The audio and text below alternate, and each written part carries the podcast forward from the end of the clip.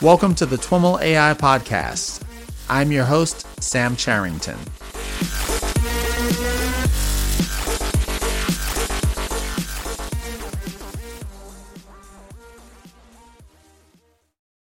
I am on the line with Daryn Nakhuda, the CEO of Mighty AI. Mighty AI is a company that you've heard from on the podcast before, but in fact, they were formerly called Spare Five, and we interviewed their one of their lead data scientists, Angie Hugeback, back on TWIML Talk number six, just about a year ago.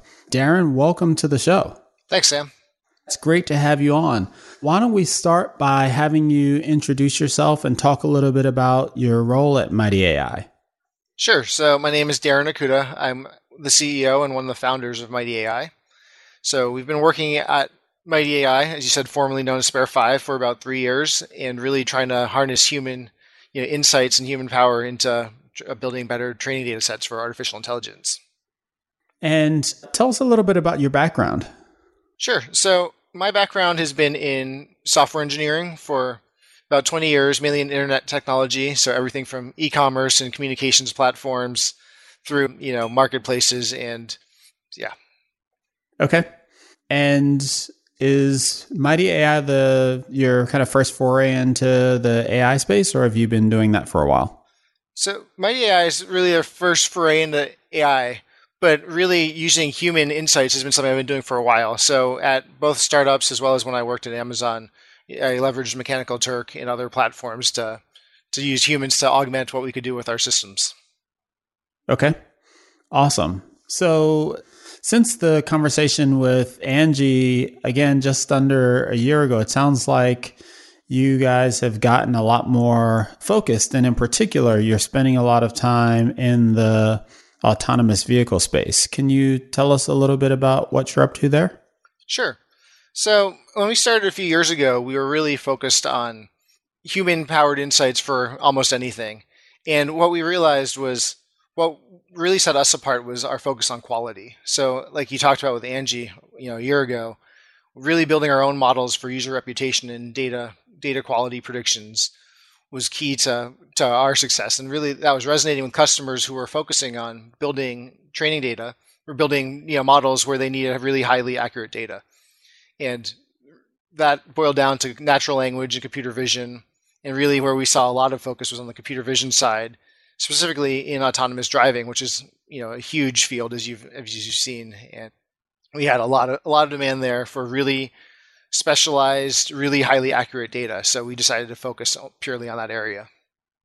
And I've mentioned the conversation with Angie, and, and you've mentioned human powered insights a couple of times. And I think I'm maybe taking for granted that folks will have heard that podcast, but I probably shouldn't do that. So why don't you take a second to kind of step back and really walk through what you guys do so that we can, you know, make sure everyone's on the same page on that? Sure. So what we have a platform called Spare Five, which is basically a community of people around the world who we give small micro tasks to, and they are able to perform those. We have a quality control system in which that we can review and manage that both automatically and with other people. And what we deliver to our customers is a high quality result. So they'll they'll come to us with a requirement. For example, a you know a photograph and some requirements as far as what types of things in the photo need to be labeled. In the case of autonomous driving, that might be drawing bounding boxes around pedestrians and vehicles on the road, or it could be something like segmenting every pixel of the image into a semantic class. And we'll build a workflow and we'll go through that and have humans do that, and then using a combination of the humans and our AI, deliver back a result to them that they can then use to build their own models. Okay, and you were previously doing this for folks that operated in a, a, variety of market segments, but you've again focused more tightly on autonomous vehicles for some time now. Can you talk a little bit about you know some of what makes that market unique for what you're doing? Sure. You know, I think autonomous vehicles, especially on the computer vision side, is really a great example of what needs to happen in order to build highly accurate models. In a lot of the other use cases that we dealt with in the past, there was a lot of flexibility or more subjective insights as to taste, like in retail or something like that, where you're much more focused on, you know, things that are not life and death and safety related. And mm-hmm. with with the vehicles, you know, it really is about getting as much data as possible with a lot of diversity as possible in getting it labeled in an accurate way in which we can feel comfortable that we can take this model, you know, train a system, integrate all the, the, the sensors and the controls and put a car on the road and have it drive with humans and other cars right next to it. There are a number of different perspectives on kind of the right way to to do autonomous vehicles in terms of the I guess the the different types of sensors. There seems to be, you know, one world view that's kind of very heavily computer vision focused and looks at the camera as kind of the ultimate end all be all sensor and there seems to be another point of view that's a little bit more, you know, integrative and includes lidar and other types of sensors. Do you guys have any perspective on that? Yeah, so most of the work we're doing is on the image side, camera side, but mm-hmm. really my our perspective is that in order to have a car drive like a human, it needs to have the senses of a human, right? So there's more than just your eyes.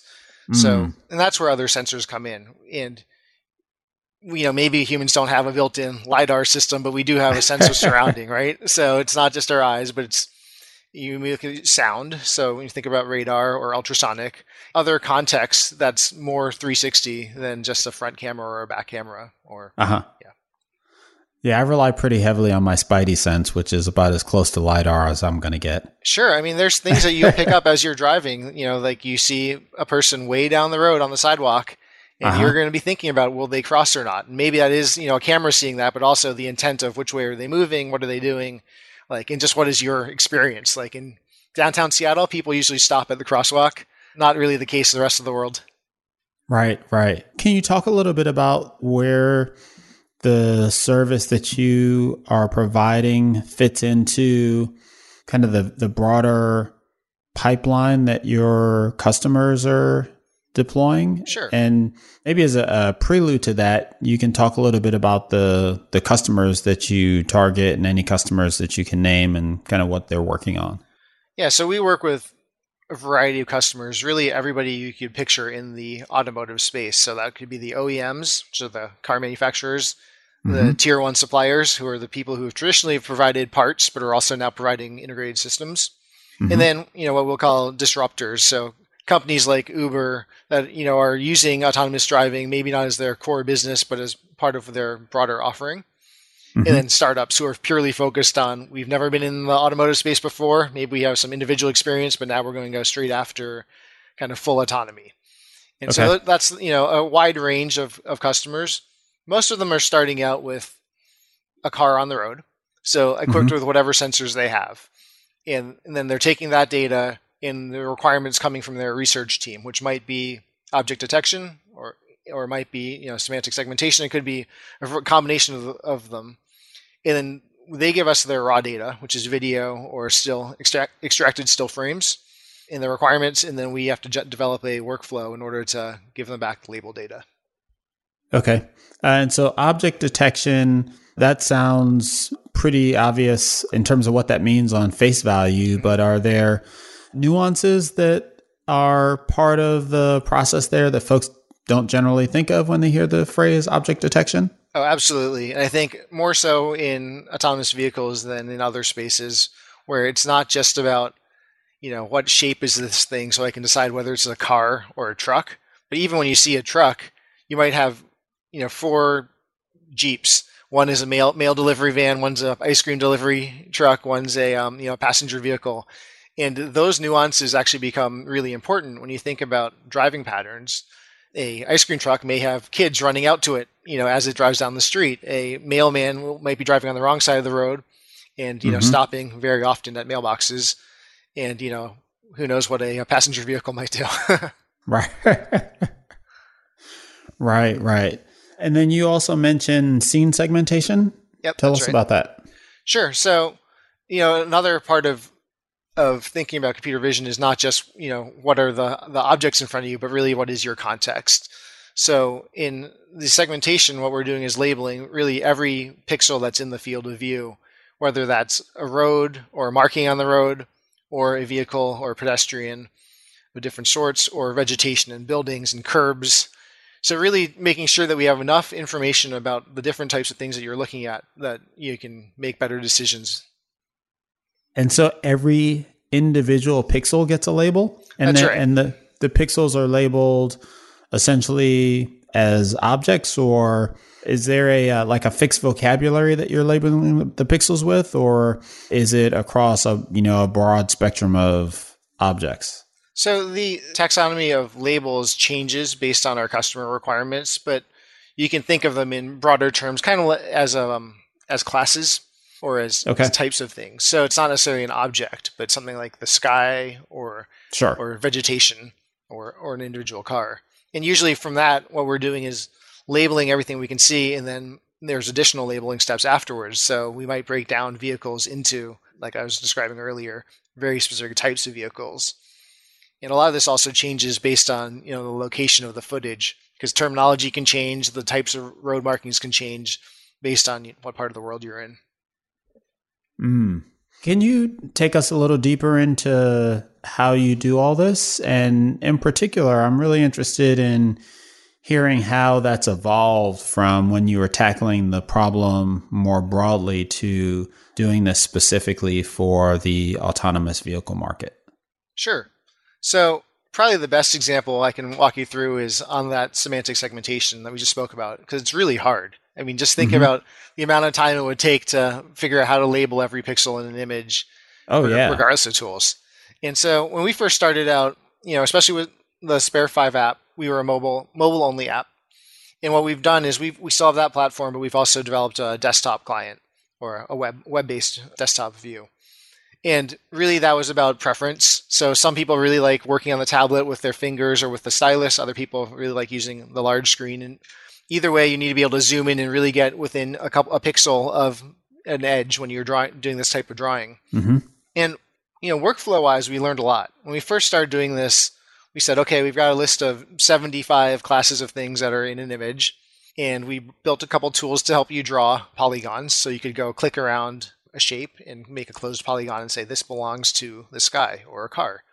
hmm And what we found was one, it was really hard to instruct humans on 75 different things at once. So even if we gave them a long instructional set and quizzed them, it's a lot to keep in your mind. Two, it takes a long time. So drawing and labeling any one of these images from start to finish might take an hour of your time. And three, if you you know if you made mistakes, it was really hard to figure out where the mistake was, how to pick up on it, how to have somebody else come in and fix it, or how to have you you fix it. So we're not just throwing out you know an hour of effort. Mhm. And so we we iterated on that process several times as far as an overall workflow. And you know, our first pass of that was well, instead of doing 75 classes at once, we'll do one. So let's have people focus purely on pedestrians and or purely on vehicles.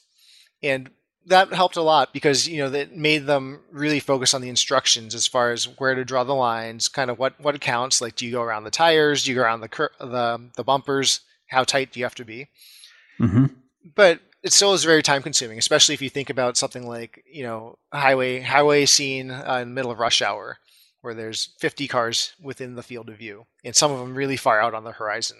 hmm And so when you when you switch to that that first iterative step, did you go from a, a model where you would have like one worker work on you know all of the various things in an image to one where you, the image would kind of pass through steps and be routed to like the pedestrian team and the tree team and the vehicle team, that kind of thing? Yeah, that, that's right, and I think it's a little foreshadowing of our next step. But yeah, so what we had was from one person, one image to one person doing one class, so 75 people, you know, roughly for a full image.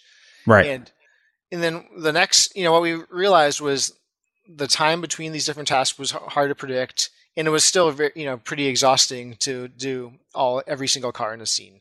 So the next iteration was really what we call recursion in our world, but it's you know, basically we present the image with all the previous activity that's been done to it. So if there's 30 cars and 25 of them have already been boxed, we'll show you an image with 25 boxed cars and say, are there more cars in the picture that haven't been labeled?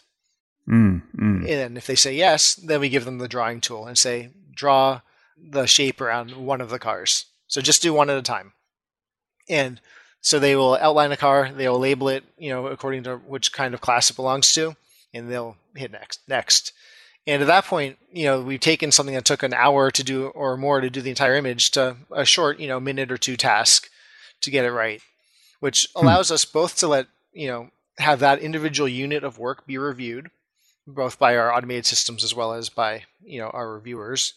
And then taking that and aggregating all of those all the individual cars in all the individual, you know, different classes into that final composite image just gives us a lot more flexibility into actually how quickly things can run because things can run in parallel, as well as you know the quality because we have a lot finer grain control as far as what we keep and what we don't keep, and even how we how we edit things.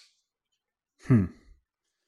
Now, a couple of questions jump out at me. the first is, have you thought about making this into like a captcha? It seems like the if you can simplify the UI enough, it seems like the perfect task to turn into a captcha and just let people who are trying to sign into their bank or whatever do all this work for you. yeah, I mean, you know, one one thing is there are some really specific instructions as far as the different types of classes and labels we want. So in some cases, mm. like you know, once something's been drawn and we just need to have you categorize it, that would make sense. But typically, there's you know enough enough kind of context that we need to train and, and instruct people on for them to really do a good job.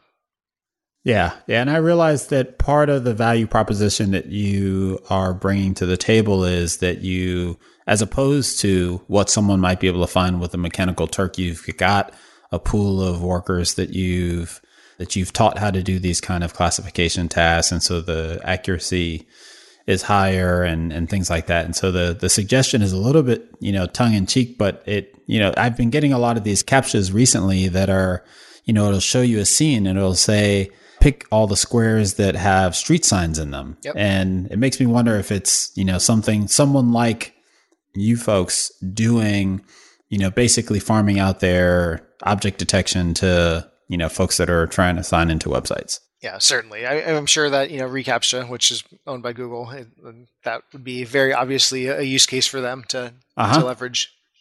Right, right. And, you know, what we found is like like you said, there is a lot of instruction. We have annotators around the world.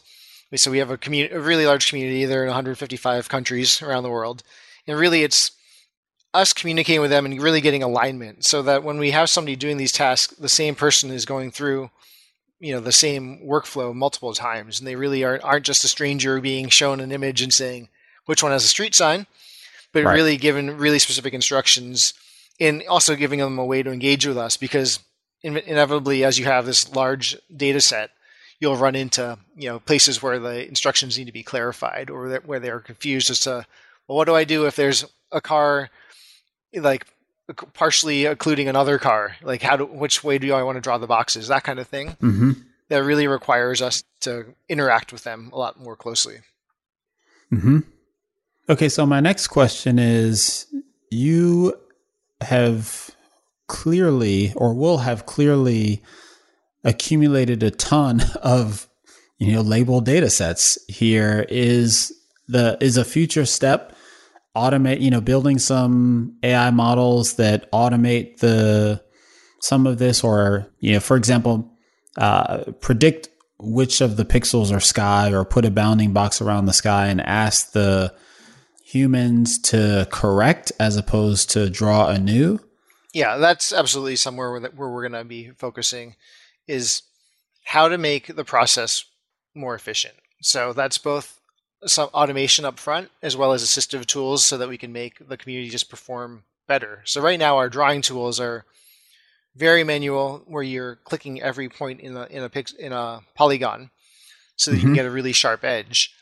But there's no reason why with edge detection and other techniques we can't make that an easier process for the for the community members. As right, well as right. as you said, if we can take that process I was describing, that workflow of recursion, where we have, you know, for 40 cars, we have 40 people going through doing each car.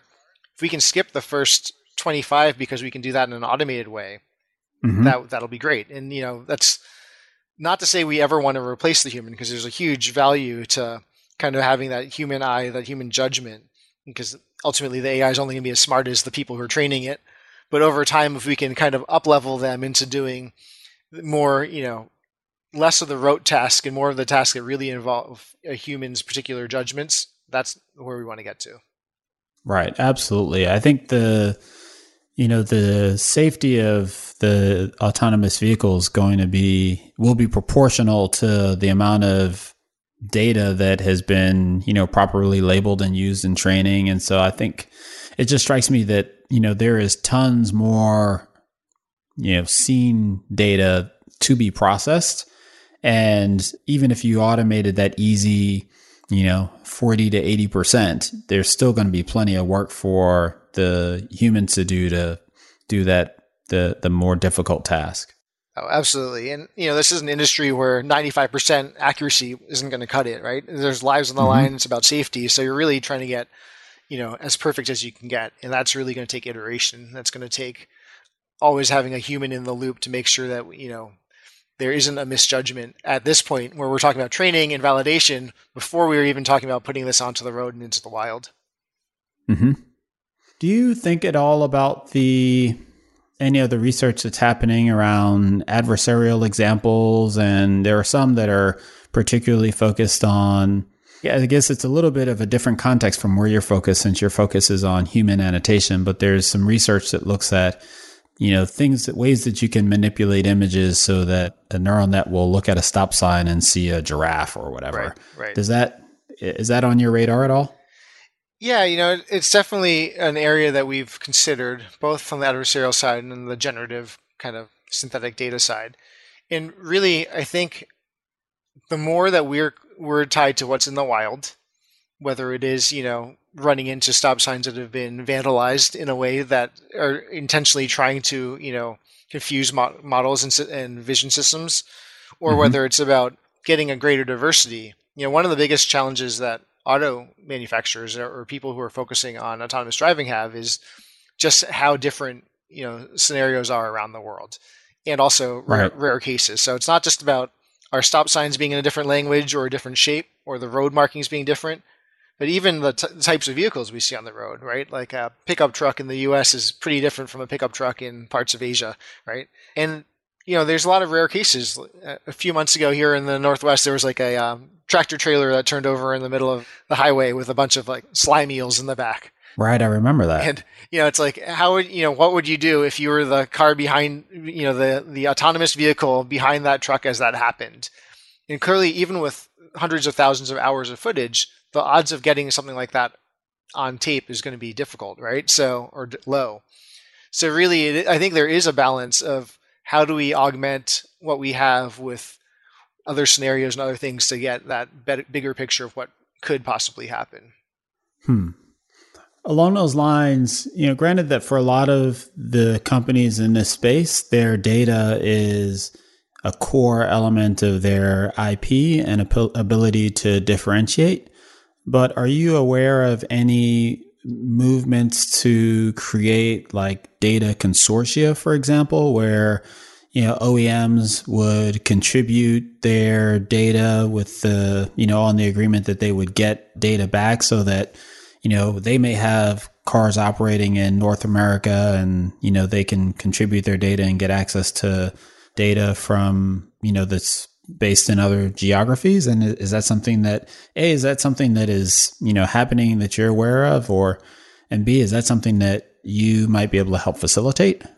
Absolutely. So i think right now it's a you know there's a lot of secrecy in this industry. So everybody keeps their their images their data even their requirements as far as what they're labeling pretty close.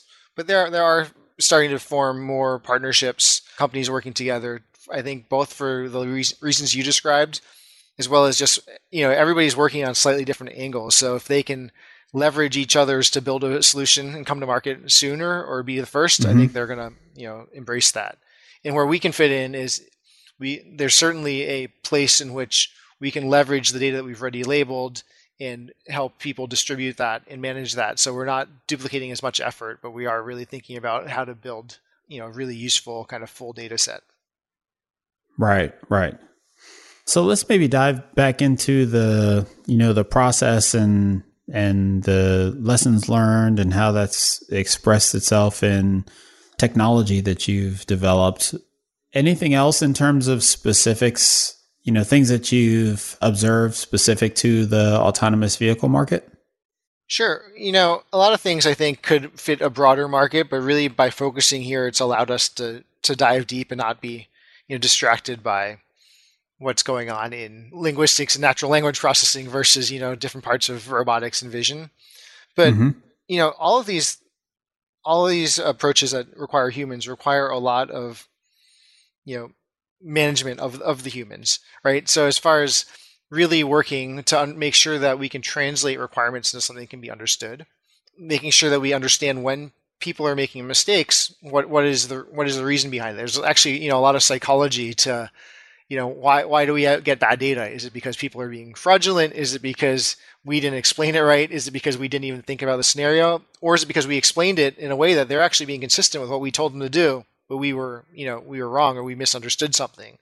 So it's a really iterative process. It's it's not something where you can just say there's a one size fits all tool, drop in your data, use a generic community and get get good data out.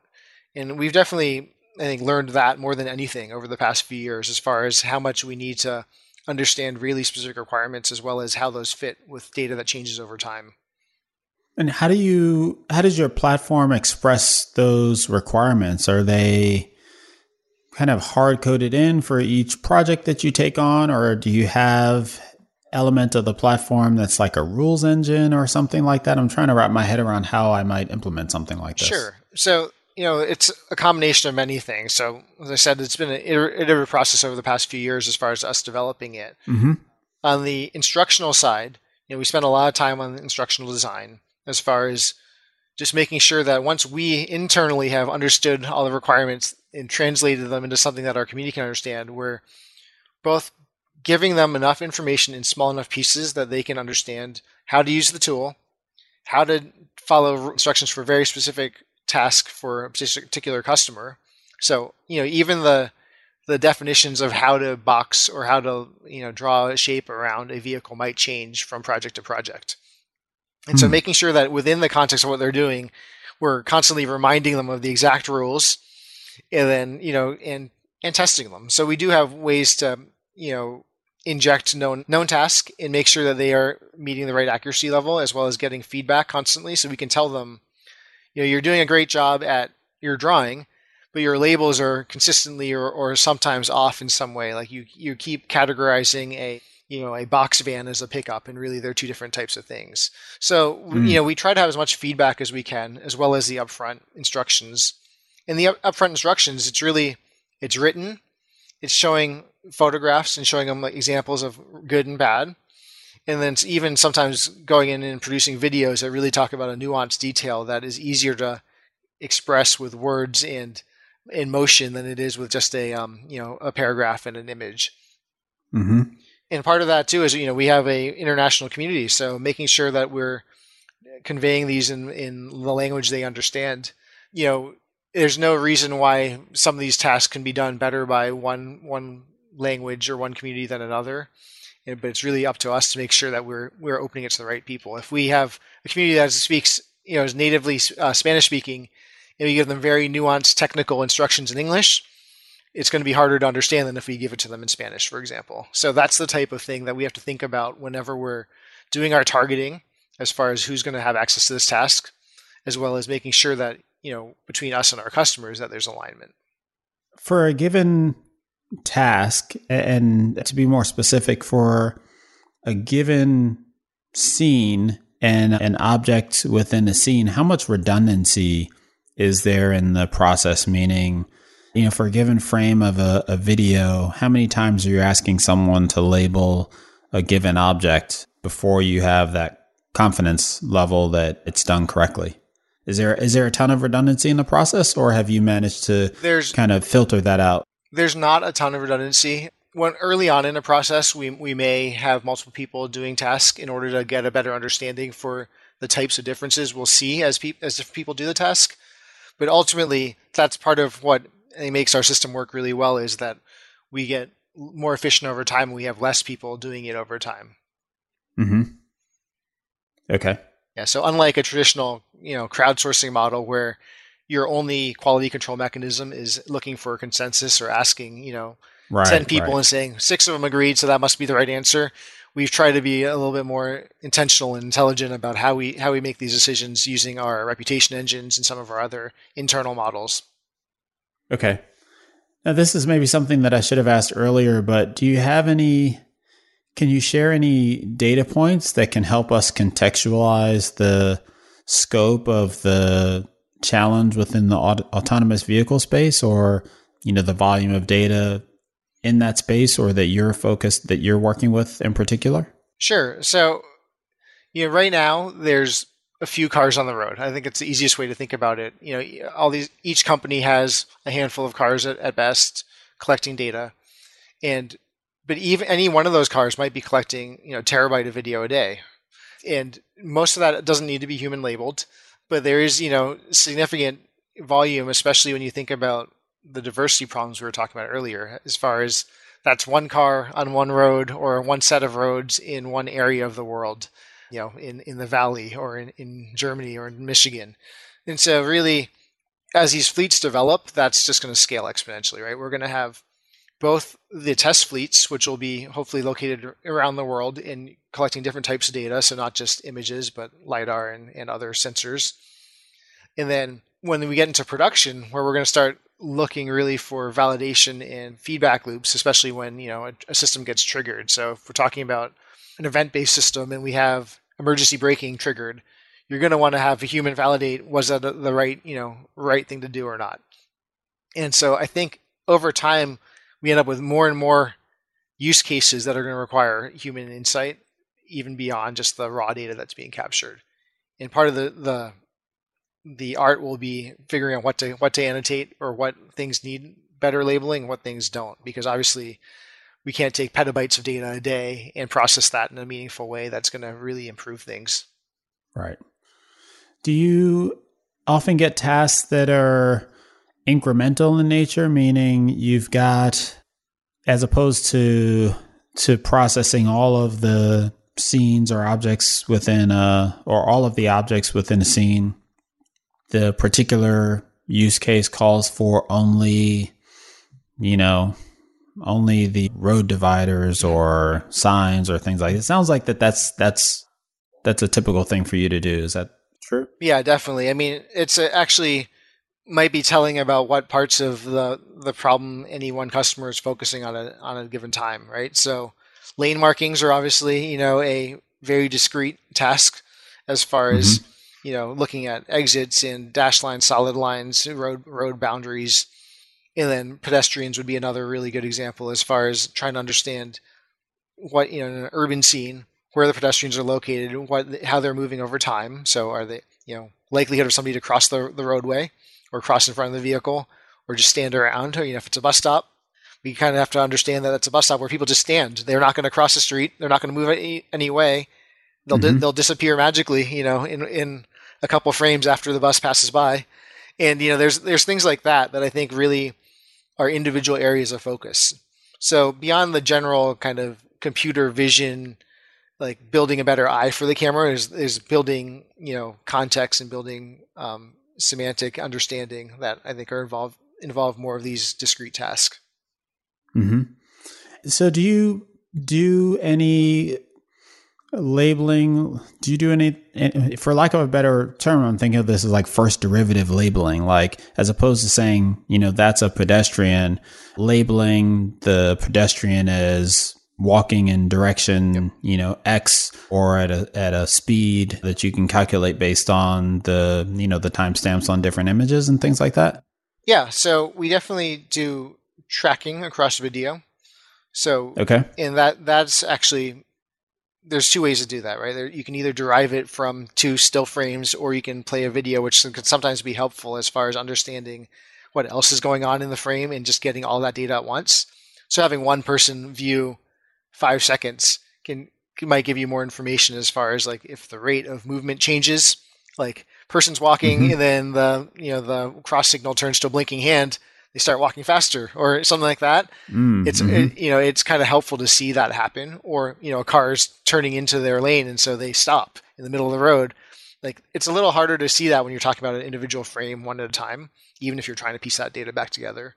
And there are definitely nuances where it's not just a box around a person, but like I said, it's what kind of person. You know, are they do they have a stroller? You know, are they are they walking? Are they are they distracted in some way? And then their orientation. So what direction are they moving?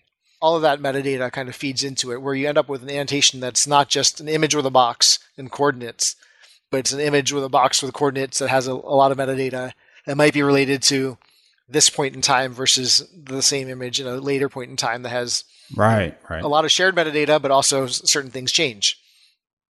And it sounds like you're also able to uniquely identify and track not just a person in a box, but you know, person X in a box, you know, in yep. frame one across, you know, all of the frames in a, a segment in which they're visible. Yeah, and that, I mean that's hugely important, right? To have that instance level kind of tracking, so you can say, are cars changing lanes, or is somebody crossing the street, or is it just that there's different people throughout the scene, right? So it's really important right. to know that that kind of tracking.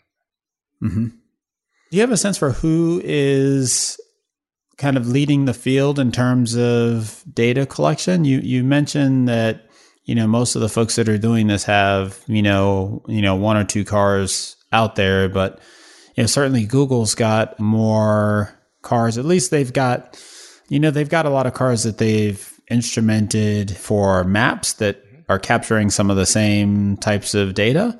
And, you know, Tesla's got a lot of cars out there with cameras mounted. You know, who's your, what's your sense for who's, you know, got the most data, visual data on, on vehicles, real life, you know, in the wild vehicles? Well, I, you know, I don't know that I would name a particular company, but really think about companies that have vehicles in the wild, which might mm-hmm. be you know manufactured in production vehicles or could be fleets.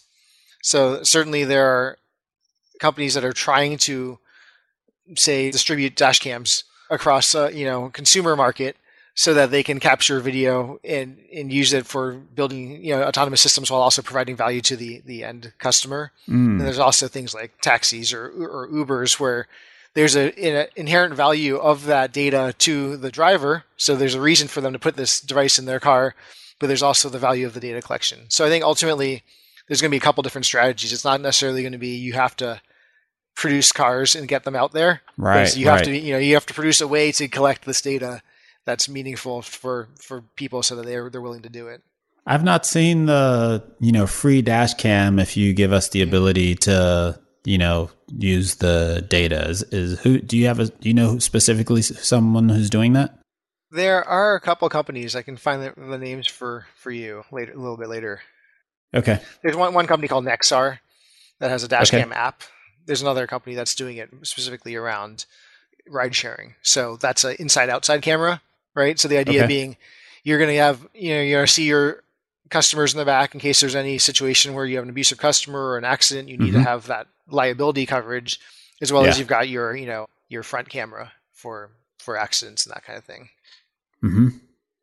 In formulating that question, I hadn't even really thought about all of the dash cams and the various cameras that are mounted on public safety vehicles and utility fleets and things like that. There's just a ton of image data out there. Yeah, well, you know, if you think about companies that have been working on mapping for a long time, like you mentioned, the Google Street View and the Google Maps cameras, but even beyond that, you know, any any fleet or any, you know, all of us who can carry uh, smartphones in our in our pockets that have some apps running in the background with location awareness, you know, that's all valid data as far as understanding kind of movement patterns mm-hmm. and that you know that alone might not be enough, but that in tandem with with the camera becomes hugely valuable. Or that in tandem with with uh, high, high def maps can tell you mm-hmm. when there's patterns that are changing.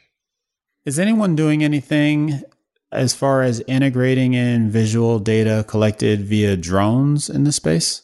You know, I think that's a whole separate field. As far as on the mapping side, for sure. On the actual vehicle driving systems, uh, not that I know of. And is that because you really need to kind of be, you know, the for the visual data to be to have the unique perspective of the vehicle to be useful or because, you know, it just hasn't happened yet? I think it's probably a little of both. So certainly companies think that one of their unique advantages is not just the the footage they're collecting, but the way they're collecting it, whether it's using multiple sensors in a certain way in certain positions. So you know where do, where do they locate their cameras? Are they using a stereo camera? Are they using you know side cameras as well? Wide field of view camera mm-hmm. in in tandem. So I think there is value to that, you know, un- uniqueness, but also you know I think I think we're just going to figure out what the right combination of data is. Obviously, you know, the, the more we can get, the better and for certain things like figuring out you know a, a, big picture view of your current area it would be great if you had something flying above you the whole time that could see you know a wide a further distance and a wider range than your your eyes or your front cameras might see. Hmm hmm interesting. Interesting. What questions should i be asking that i might not have asked yet? Are there other thing areas that we might want to dig into before we start to wrap things up? Well, you know, I think we've covered a lot of a lot of good topics. I think when we talk about how people approach this problem, so it might be interesting. Before you know, before Mighty AI, when you talk about other crowdsourcing or you talk about like doing it yourself, one of the biggest challenges is about that quality control. Like I said, the instructions and all of that. But even when you're trying to do it in-house with your own team who knows all the requirements and all the instructions, it's really about that scale and diversity. Mm-hmm. And so I think re- you know really iterating that or kind of thinking about the fact that this data in Seattle is different from the data in Detroit, which is different than the data in Stuttgart or Singapore or any of these parts of the world. I think that's pretty right. key. So I mean, like you like you asked earlier about how to distribute, you know, how to get collect more data. It's not just mm-hmm. like drive the same car on the same route over and over and over and over again. Like you do need to do that for a right, little bit, right? But really, it's about the diversity and then the understanding because you know your labelers in the U.S. might not even recognize what does it mean when I see a zigzag line on the ro- on the side of the road in Europe. Whereas right, you know we might right. know oh that's a no parking zone or that's you know that's a merge area right like there's right. so there's so much like context and so much localization that I think is easy to overlook even if you're somebody who's traveled and you know that you need to go learn the rules of the road somewhere else, it's like mm-hmm. a lot of things that a human can adapt to. That if you're thinking about a system that really is just looking at what it sees and not having that higher level understanding, it's a really hard problem, right? Like I've never seen the zigzag road. Does that mean I have to like, you know, slalom my way down down the road, right? Mm-hmm. As a as a car, or does it just mean like stay away from that line, right? Uh, you know, and that you Let know, the car figure yeah, out. I wouldn't be surprised to see some autonomous vehicle see one of those markings and just go go crazy as far as uh, you know what it's supposed to do. Yeah, it's interesting. There's so much of this problem space that is, you know, the benefits from from having the intelligence and the human or, or the computer intelligence and the human intelligence kind of melded together, right? So it's not just this training data labeling problem that we've talked about, and you've made a, a very strong case for the power of combining human insight with automated, you know, automated tools.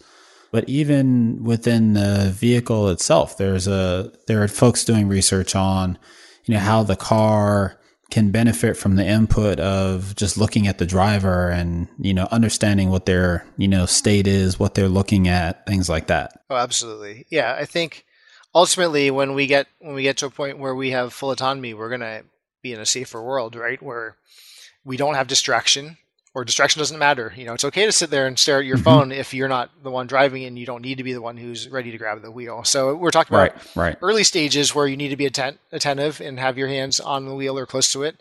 But as we get further down the road, you know, you take the best of, of the humans, which is the judgment and the vision and the decision making processes, and you take away, you know, the fatigue and the distraction and the things that, you know, are going on in our lives that make it hard for us to to stay focused mm-hmm. and I think you're going to end up in a better place.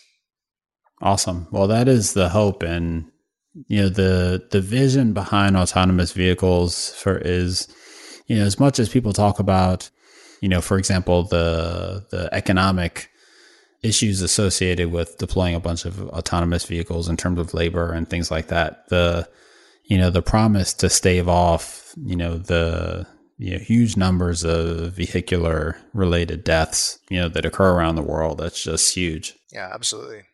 Well, awesome. Well, I really enjoyed this conversation. Thank you so much for taking the time. And I really appreciate, you know, getting a chance to catch up with, with Mighty AI and hear about what you're doing in this space. Great. Thank you, Sam. Have a great day. Thanks, Daryn. All right, everyone, that's our show for today. Thanks so much for listening and, of course, for your ongoing feedback and support. For more information on Daryn or any of the other topics covered in this episode, head on over to twimlai.com slash talk slash 57. To keep track of this autonomous vehicle series, visit twimlai.com slash AV2017. Please, please, please remember to send us any comments or questions you may have for us or our guests via Twitter at TwimlAI or at Sam Charrington, or leave a comment on the show notes page. Thanks again for listening, and catch you next time.